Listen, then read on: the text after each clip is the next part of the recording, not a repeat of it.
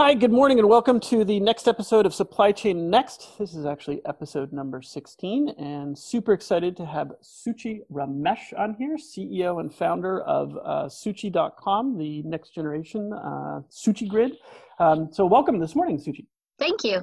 Excited yeah. to be here.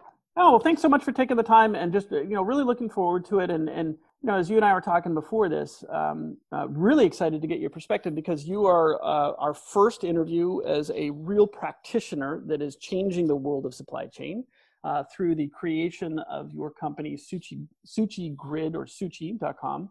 Um, and uh, you know, really excited to hear about the story of you know how you got into it and you know what got you to where you are, Suuchi, and just a ton of stuff to kind of go through. So would love to start with sort of an opening question to just you know tell us a little bit about yourself and in, in kind of your career and journey and how you got started uh, and, and what got you into supply chain. Yeah. So uh, and again, thank you. Excited as well, and I, I don't think there's a lot of great quality podcasts on supply chain supply chain platforms. So this is uh, this is great. I'm looking forward to it. So I'm a software engineer with a, an MBA in software uh, and pretty nerdy past also an immigrant, so I uh, came into this country uh, really with my first couple of jobs. Um, and I've always been in the predictive data analytics field, or I was, I spent about 10 years there before starting Suuchi Inc. Uh, so first job was in Intel, big corporate. I was in their supply chain analytics division. Spent about almost four years there, and I'm really glad I left when I did because if I hadn't, I could have spent the next 40 years there. It was really comfortable. right, right. And uh, and then from there I went went on to join back to back two different venture backed uh, startups in the predictive data analytics space, and uh, they were both backed by pretty big names: General Atlantic, Sequoia, Temasek, and uh, really heady growth rates. So I had a front row seat to what it took to scale fast growth B two B product companies uh, in the in that niche space of predictive analytics, uh, but also fast growth cultures so very formative in influencing my worldview and um, i suppose i always had this itch to do my own thing and was very lucky to have that experience at these companies. Uh, it kind of trained my mind and um, and uh, and i had a i had a lot of um, i was very lucky to see processes that it took to because it's ideas are one thing but what are the processes that allow you to scale so, uh, st- in thinking about Suuchi Inc. and starting the company, there were a couple of guiding hypotheses. Um, I'd seen supply chains from a different lens, through the data lens.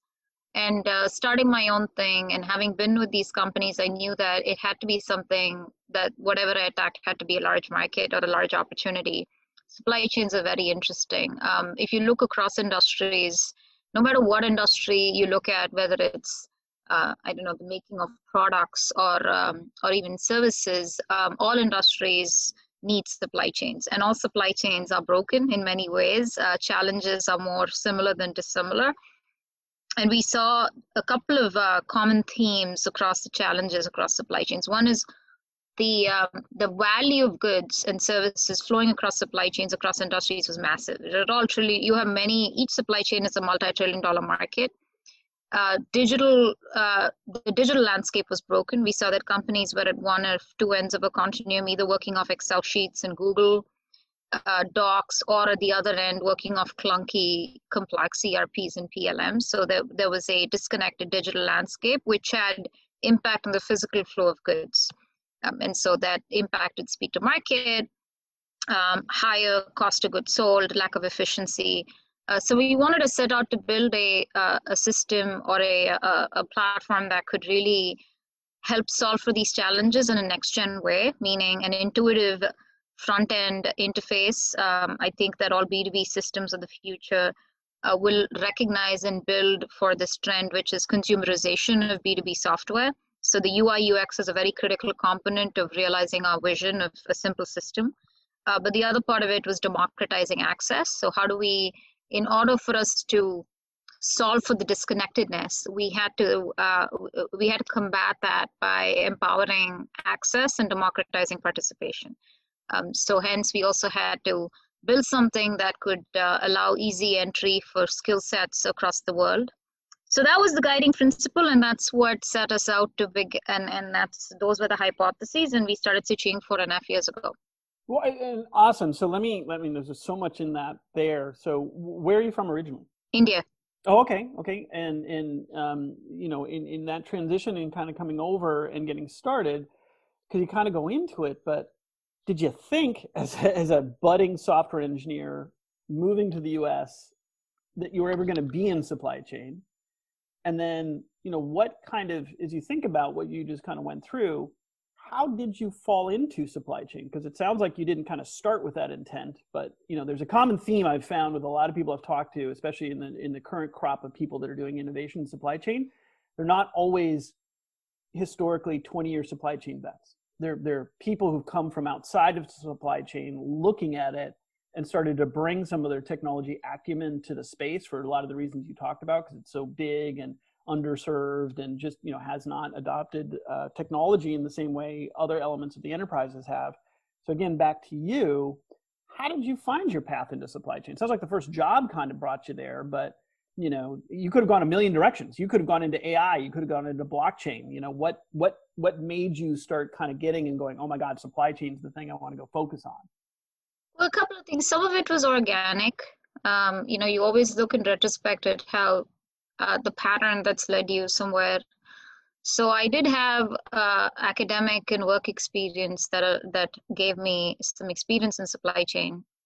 Um, I after I finished my MBA, I stayed on connected with a couple of business schools in my spare time. Would guest lecture in Asia, um, and I took uh, it, took guest classes in supply chain for a couple of different business schools. And then, of course, my first job with Intel was in the supply chain analytics division and then through my jobs at the companies after the two startups uh, we uh, in collecting data to build these predictive models um, or, or serving customers through the products the analytics products we were ingesting a lot of supply chain data. Uh, of course there was other data too sales data etc but there was a lot of working with supply chain data and providing these models and, and consulting on top of it uh, ultimately, I think why it was supply chain was uh, what I said earlier is for me, the itch to start something, a big part of starting something, uh, my excitement was directly proportional to the size of the opportunity and the size of the market. And I think supply chains are very interesting for that one reason beyond others is just that it's excruciating and the uh, execution risk of solving for uh, supply chain challenges is massive, right? But where you have a high execution risk, you have a large opportunity.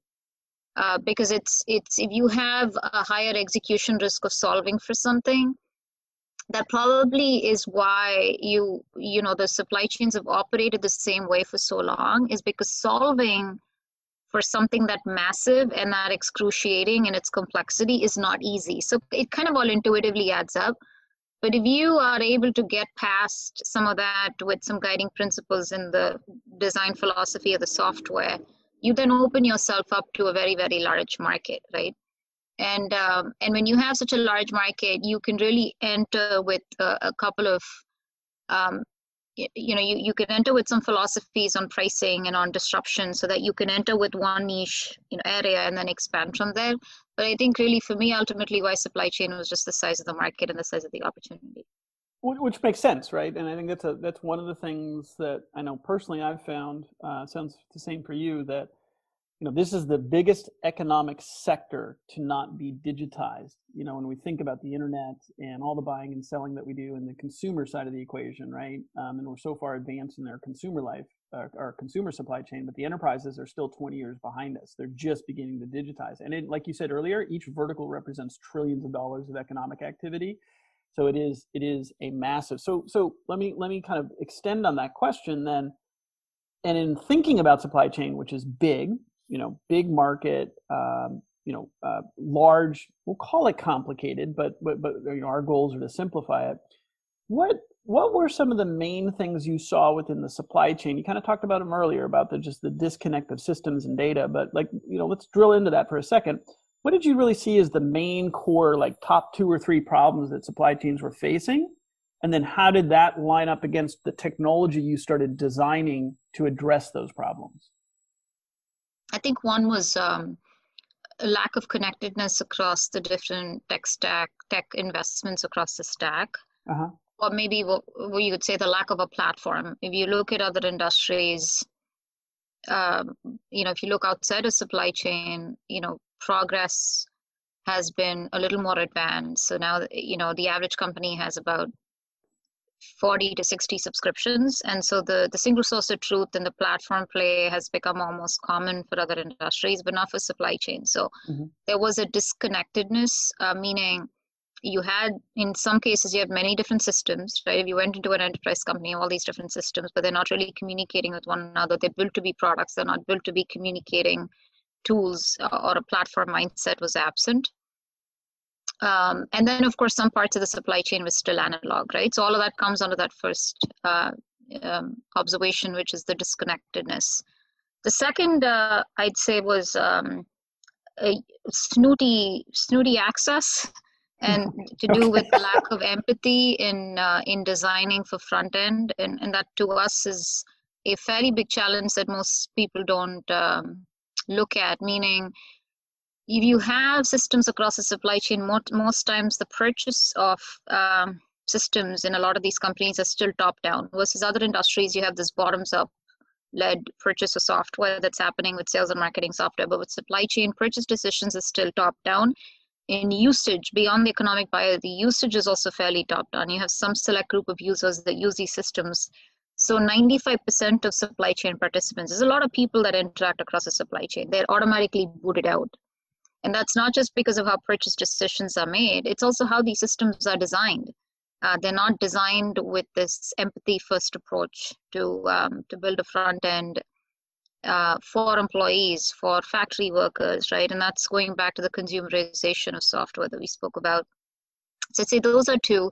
And then um, and then I'd say the final is uh, ease of access, not just with respect to user interface, but also with respect to price point, right? Um, a lot of like large scale ERPs, the big supply chains run into the millions of dollars, and uh, and I think uh, disruption. If you look at the real core definition of disruption, I think there's there is opportunity for disruption also in terms of price point. Yep. So these were some of the themes. Yeah, no, I, and I think those are you articulated them very well. So that then kind of you know leads right into so let's talk about Suuchi and the kind of creation of that. You came out of this kind of you know uh, opportunities from big company like Intel, kind of got into the supply chain, got into a couple startups, and then then you launched Suuchi. So it's a supply chain platform. Let's talk about that. What you know, let's talk about Suuchi, where it fits. How does it fit into the supply chain continuum? The industries that it's focused on. Like, you know, what made you focus on to create Suuchi itself? Right. Not only as a technology platform, but then the markets that you're addressing. And talk about the kind of the company, the formation, what you're focused on, and how you got into and I'll, I'll, preface this a little bit, but you know, sort of the retail kind of fashiony, you know, clothing, you know, versus say, you know, uh, uh, industrial or something like that.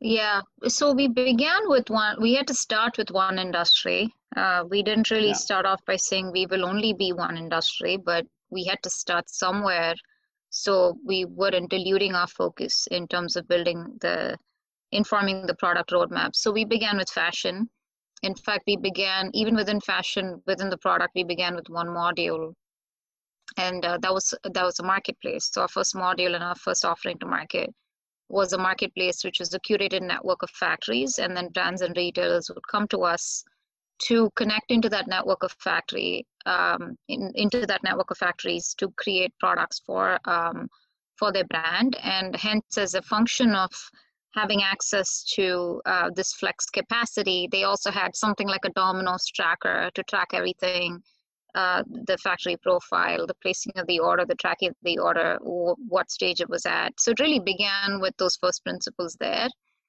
And then from there on, we added more modules uh, based on customer feedback. Uh, then there's customers that start fell in love with the software, which is what we'd hoped, and they wanted just the software without necessarily accessing the marketplace. So over time, we added six more modules. So now we have seven modules, and six of those seven now have nothing to do with the marketplace. The marketplace is still only for fashion and some medical products.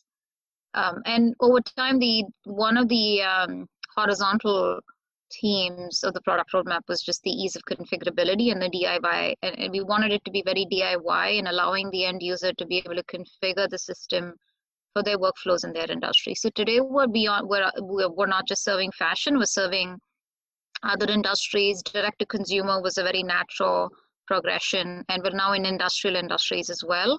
Um, so we want to be very deliberate about how we do that. Uh, you know, we always uh, take a step forward into a new area where we find some common theme or some commonality with what we've done in the past and then we double down and we expand once we see some early bites uh, but we be- yeah so that's how we began but now we're we're also setting we're also doubling down on a bunch of industries outside of fashion which makes sense and and i think it goes back to what you were describing earlier which is the common supply chain challenge across all supply chains across all verticals is the lack of a a platform or system that can address that and b trying to address the major problem of just disconnected systems right? Disconnected data and poor data you know itself across all these industries but they all commonly fulfill the main functions of supply chain which is to buy manage and sell you know assets let's say. And and that then runs through not only the design of what you're bringing into retail fashion but then extends into these other verticals right?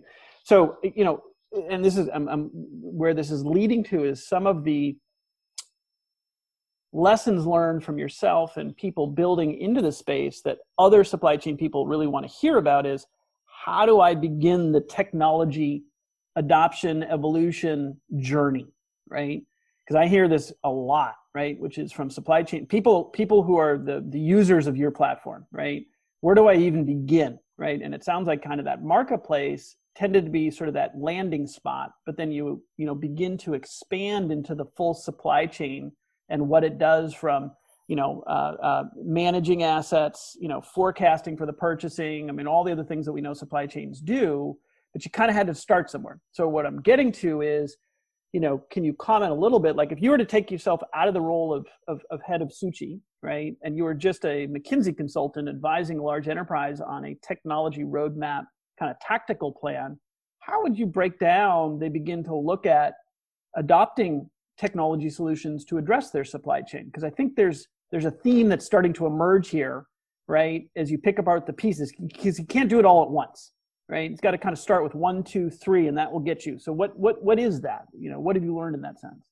Yeah, I think that's a great question. Now, if I had to switch and if I were a McKinsey consultant consulting with a fast growing company and, and or an enterprise company, I would say when you look at a new provider and or when you're looking at optimizing your own software suite, right? Um, you got to do both simultaneously because I think a lot of companies suffer from software shock. Um, they have a lot of legacy systems and there's a lot of money they're spending in, team, in managing the beast uh, because the impact from these legacy systems is low and then the cost to maintain them is really high. So I think the rationalization of software has to be done in tandem with what should I be looking at and who should I be looking at as a new purchase. But with respect to that second part of the uh, um, equation is how do I choose a new vendor? I would recommend objectively look at vendors that are that are building to be platforms and are building to be product suites. Um, and and these are two different things right? And they could be a company could be a platform and a product suite um, but they're both important and they're both important and, and they're both different as well meaning a lot of supply chain systems are built to be products uh, where they are fairly siloed in their architecture and their vision of interoperability and um, not really having ready-made SDKs and APIs, which should really be table stakes today, right? And then the other part of it is, I think the reality is supply chains are so massive. And so, you know, even if you are, look at a platform as a superset and then the products within that. So even if you have your Open API and SDK and you start off with some set of products like we have, um, at some point you recognize that there is some la- layering and intricacy to answering the different challenges across the different departments of the supply chain. So if you also start building a product suite within your vision of a platform, I think it, you become a lot more valuable to the customer down the road. Now that that's easier said than done. These are not overnight.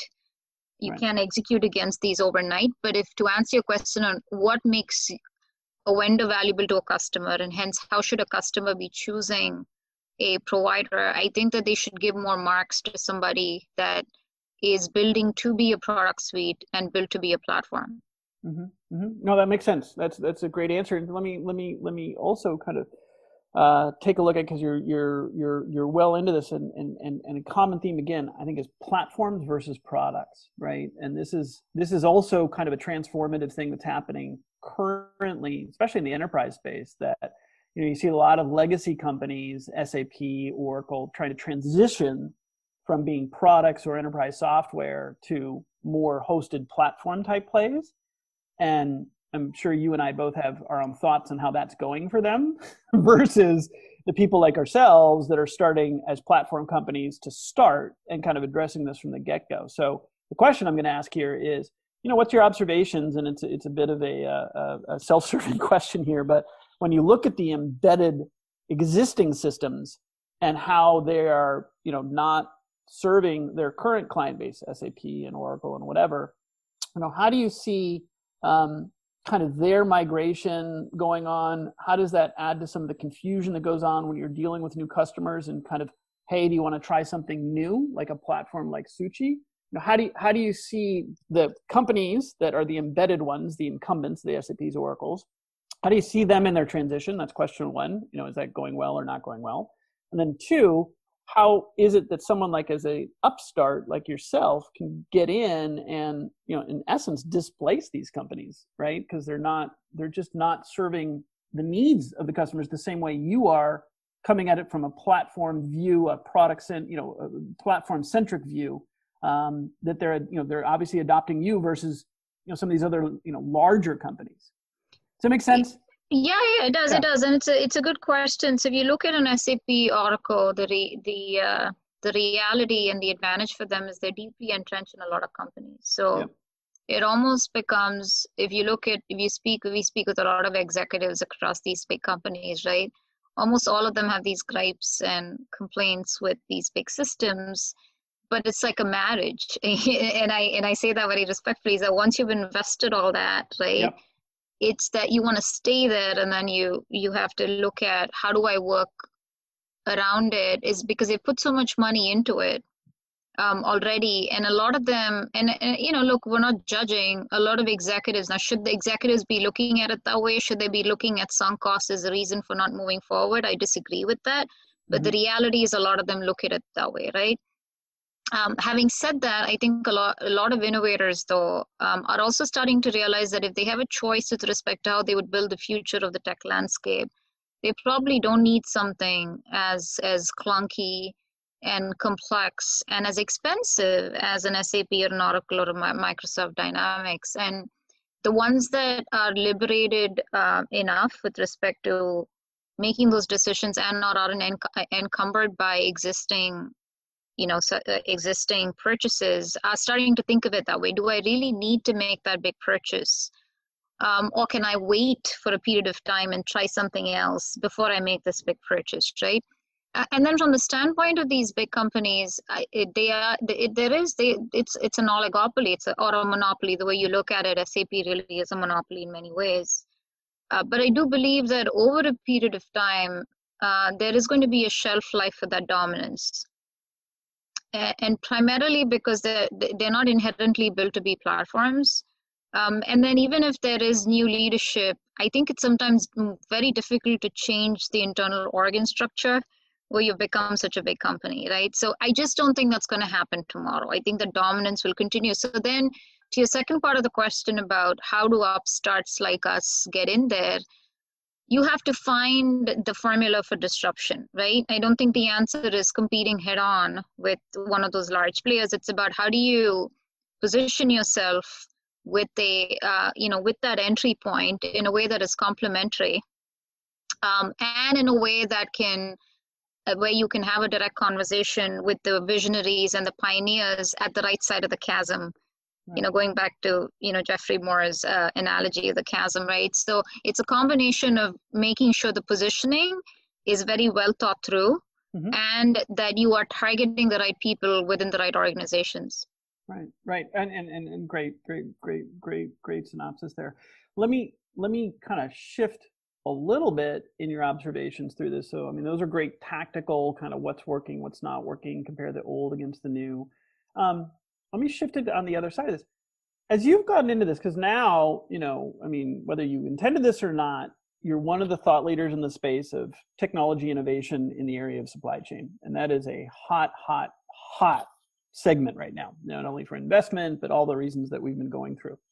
So, a different view would be to ask what's been the biggest surprises that have, you've had like along this journey? What have you seen over the last three, four, five, six, seven years as you've got into building Suuchi, you've got into kind of this enterprise supply chain? Like, what what have you been just like? Oh my God, I can't believe that this is, you know, you know what i'll leave it open because i've got my own I, have been shocked by a number of things as i've sort of gotten into it where i've been you know shocked at how big the market is you know how underserved it is but from your point of view what have, what have, what has been the most surprising about enterprise supply chain as you've gotten into it I, I'd say uh, so so many things. I'm sure you you'd empathize with this too. So we we could probably have a hundred different shocks or surprises. I probably will uh, look at the positive ones is uh, the hunger and the appetite for change is a lot more widespread than I would have anticipated, right? So there is yeah. still this evangel evangelizing that you need to do, yeah. uh, but it's not as much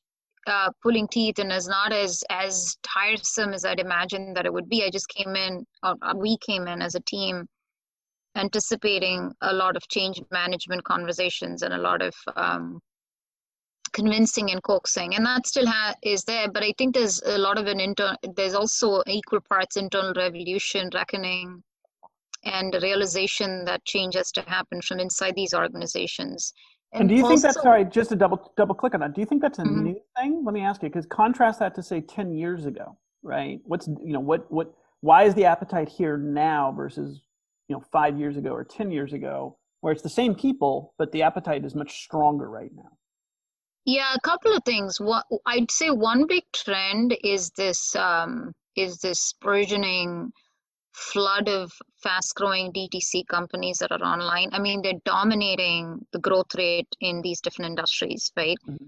And uh, they are just bringing uh, in a new wave of thinking. Mm-hmm.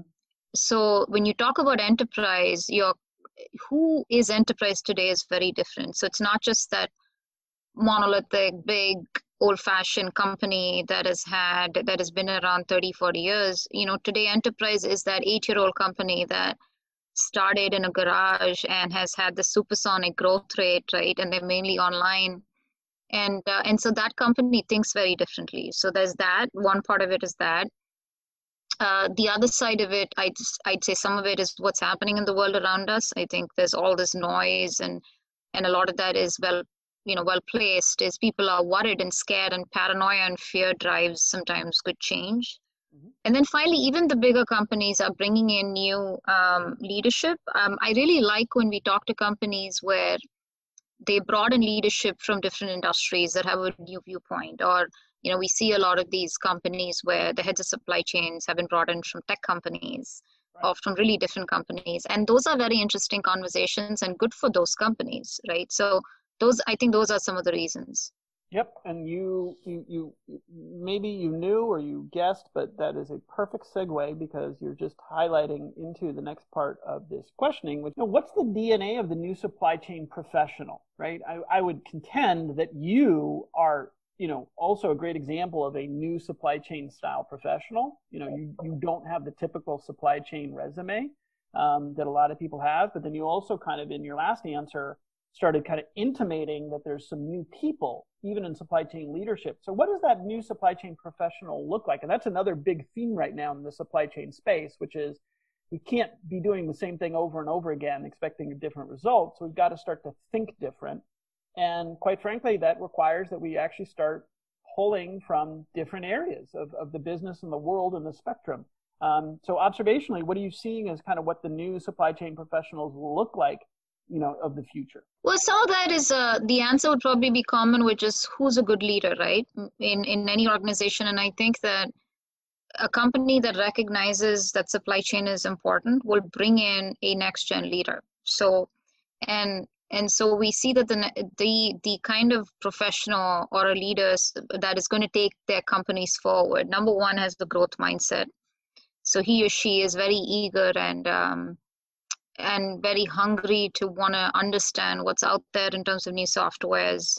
Wants to innovate is willing to take a little bit of risk and that means the company has empowered them to take a little bit of risk. They recognize that data is a new oil um, and so technology is a very key part of their success and their company's success.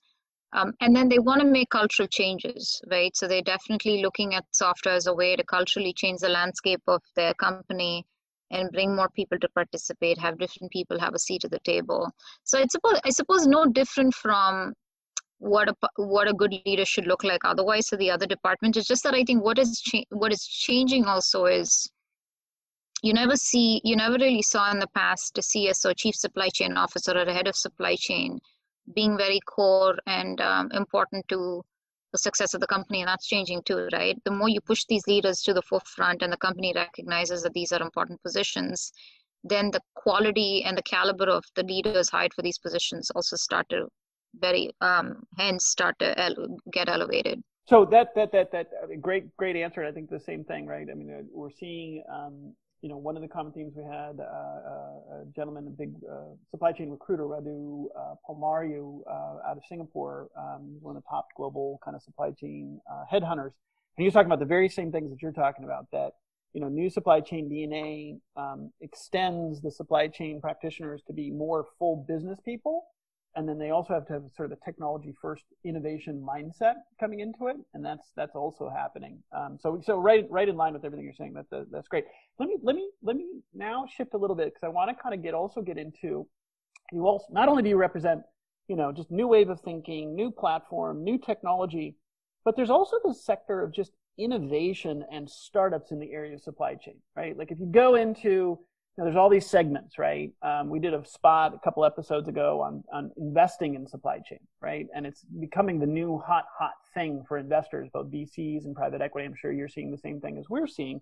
But let's talk to the budding people out there that are thinking about doing innovation and startups in the area of supply chain, right? I mean, you you are exactly that. You you you came into it. You started a startup. You created a now a successful and growing company that's a platform you know, what are you seeing? What advice would you give to people? Because there's a, there is a unlimited. I mean, it's almost like a green field across the entire spectrum of the supply chain. There's so much innovation that's going to be happening. I don't even know all the places it's going to be, but I know there's going to be a lot of startups that are going to be following in the footsteps of Suuchi, right? That want to get into this massive segment and they start learning more about it. it becomes more popular.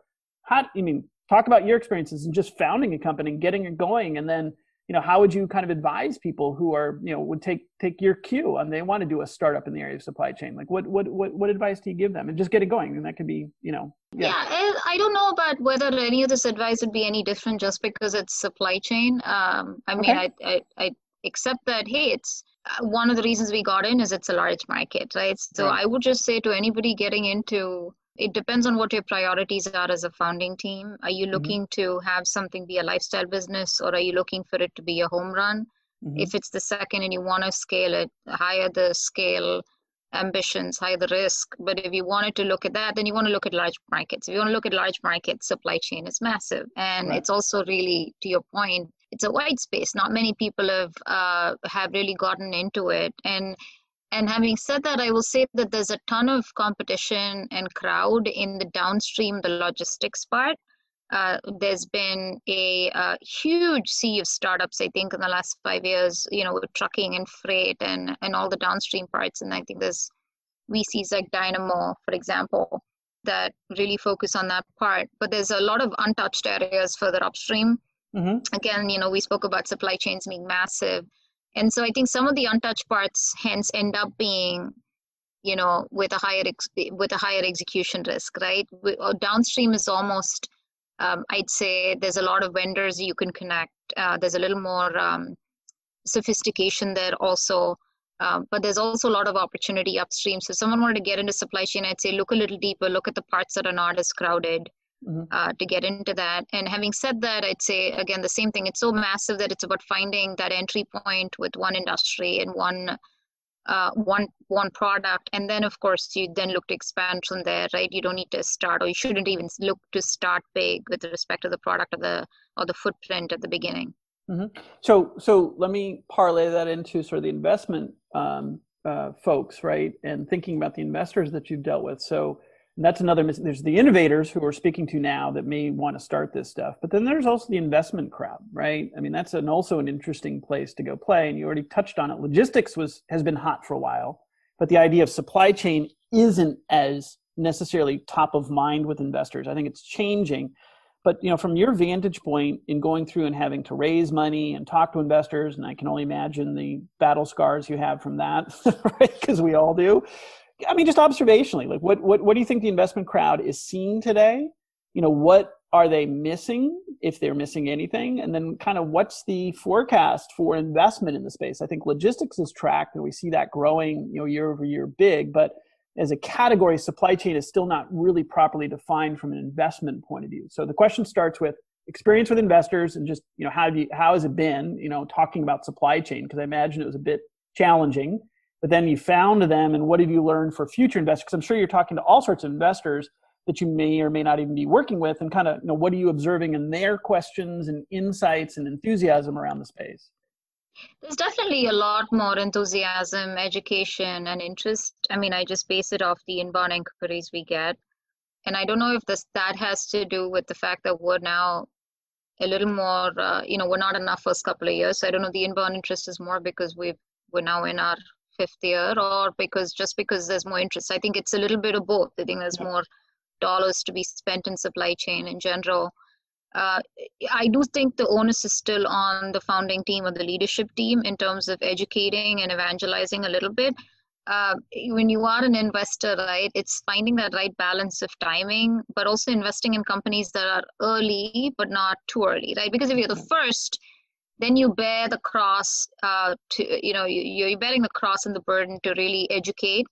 And uh, that's the funny thing about seeking investment is if you're the first you almost are penalized. But if you're early enough then you have some success stories or some examples to talk about. And i think we're in that place which is good. Anybody coming in now mm-hmm. there's enough success stories to talk about. But at the end of the day it's also about unit economics. And that's going back to the onus that the executive team the founders founder team bears is how can you show and, and talk to a story buttressed by clear metrics mm-hmm. and how do you present the path to scalability and, and, and how sound are your unit economics uh, because with the supply chain no matter what you do there is a little whether it's upstream or downstream there is that execution risk involved right mm-hmm. um, and so being able to talk to the metrics and showing how that could that could scale and that's with any any opportunity. So at the end of the day that's what the investors are looking for is how could you how could you support with sound metrics and talk about a sound scalability plan? Yep. And and another piece to that puzzle to add in on the investment crowd that's a great great great review of that is also kind of the another topic that is a you know part of supply chain is um, circularity and sustainability right? And you know that's a hot topic unto itself outside of supply chain, but you know it's inexorably tied to the global supply chain, right? when we talk about circularity and sustainability, how do you see that circularity and sustainability kind of weaving into some of the supply chain plays that that that you're doing or you're observing on the space, right? Is it sort of inherent in you know properly managing the supply chain? I mean, what what what are your thoughts in even talking to those points? Because those are also hot topics for a lot of investors, and you know yeah. it, you don't want to be you don't want to just create a soundbite that's meaningless you know there, there, yes. there is, there's a real thing to sustainability and circularity that makes sense for supply chain but i'm curious to, to your observations on that I, I do get asked this question a lot and you're right you know we want to be as practitioners when we get asked that question we want to be very careful and not just it is a it, these are words that get thrown around a lot a lot of, right. and um, you know having said that i think our viewpoint on that is we empower uh, brands and retailers and vendors to be able to demonstrate what their identity is and and what their viewpoint is so far as sustainability and circularity meaning by digitally connecting all the participants across the supply chain you're allowing them to have a digital identity and a digital profile.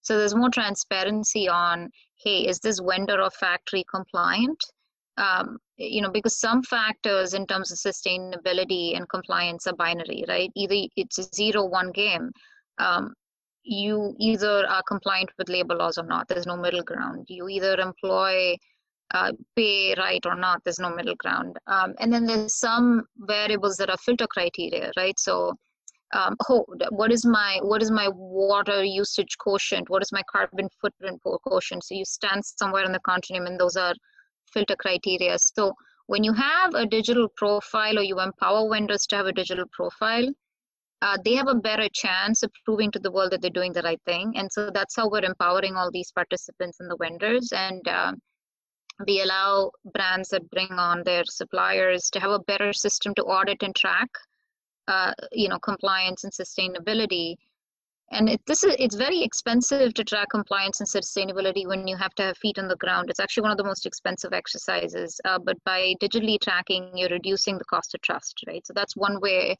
uh, we help that. Uh, the the other way of course is um, is is just better visibility. And by connecting everybody you have a better speed to market. Speed to market is shown to be directly proportional to reducing wastage.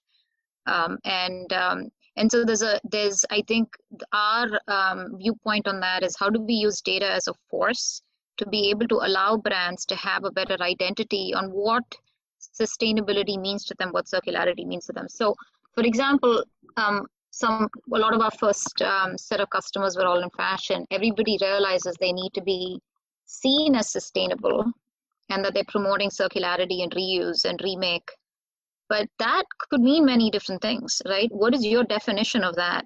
And in order for you to be able to define to your consumers how you are sustainable how you are endorsing circularity you have to be able to quantify that. And so once you digitally connect everybody once you are you have the power of data you then can quantify your identity and publish that to the outside world. Makes sense. So transparency is also a key thing around these supply chains. And you know once things are transparent and there's data, you know, decisions become a lot easier, you know, versus this opaque kind of unknown world, right? Uh, and and and and again, just like as practitioners, and certainly even the supply chain circles, I think even the supply chain persona, as as you know, as contrasted against sales and marketing, it's a really practical, plain speaking group of people, right? I mean, so buzzwords don't fly very well. I mean, how does this really make sense? You know, how does circularity help me achieve better business profitability versus just doing it you know for fun and because i you know can check a box or something like that? How does it actually in you know interweave itself into our actual strategy of innovating our supply chain so it becomes fundamental to success for the business which let's be honest is profitability first you know and then stewards of the environment is a nice bonus right? And you should be talking about that no question about it but you know i think there's something in there in what you just said in creating transparency you weed out a lot of cost through that transparency. You observe areas with which to do more with less you know thereby increasing margins you know through transparency and data. So i mean those are those are really key key observations really that, that's awesome. So let's let's kind of you know kind of winding down here a little bit but looking forward like you know, we've talked a lot about kind of where you've come from, you know, how you've gotten into Suuchi. We've talked about the DNA of people coming uh, into supply chain. We've talked about kind of practitioners and you know investors and where they're going. Let's let's you know no no good interview uh, uh, is without some prognostications.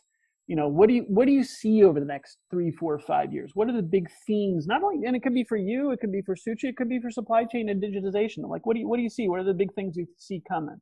That's exciting, and I think about that. That's a very that's the exciting bit of what we do. Um, we spoke a little bit about that, which is uh, I, I think there'll be a lot of plat, uh, platformization of the supply chain space. Meaning you're going to see whether companies like it or not, you know, coming together of uh, um, tools and systems where there's a homogenized access and having one version of what's going on across the supply chain. So complete end-to-end transparency, and that can only happen with the the platformization. If, if there is a word we should create that. Well there there is. There absolutely is. Actually uh, uh, uh, Geoff Parker and uh, peter i forget his name right now they wrote um, platform revolution. And they've got a whole consultancy that's all about platform platformization. In fact i even think they call it that word. Um, you know but the absolutely. So so so yeah absolutely. That couldn't agree more. Number one platforms. Yep. Yeah i'd say the two other things is uh, the consumerization of the front end meaning uh, and, and supply chain is the worst when it comes to that. Interfaces are shitty. So I, the other thing that'll happen is you're going to have a revolution in terms of the consumerization of B2B software in hmm. that we expect to have the same beauty and classiness and aesthetic fitness on the B2B front ends that we use at work as we we with respect and, and have it similar to be similar to the apps we use at home.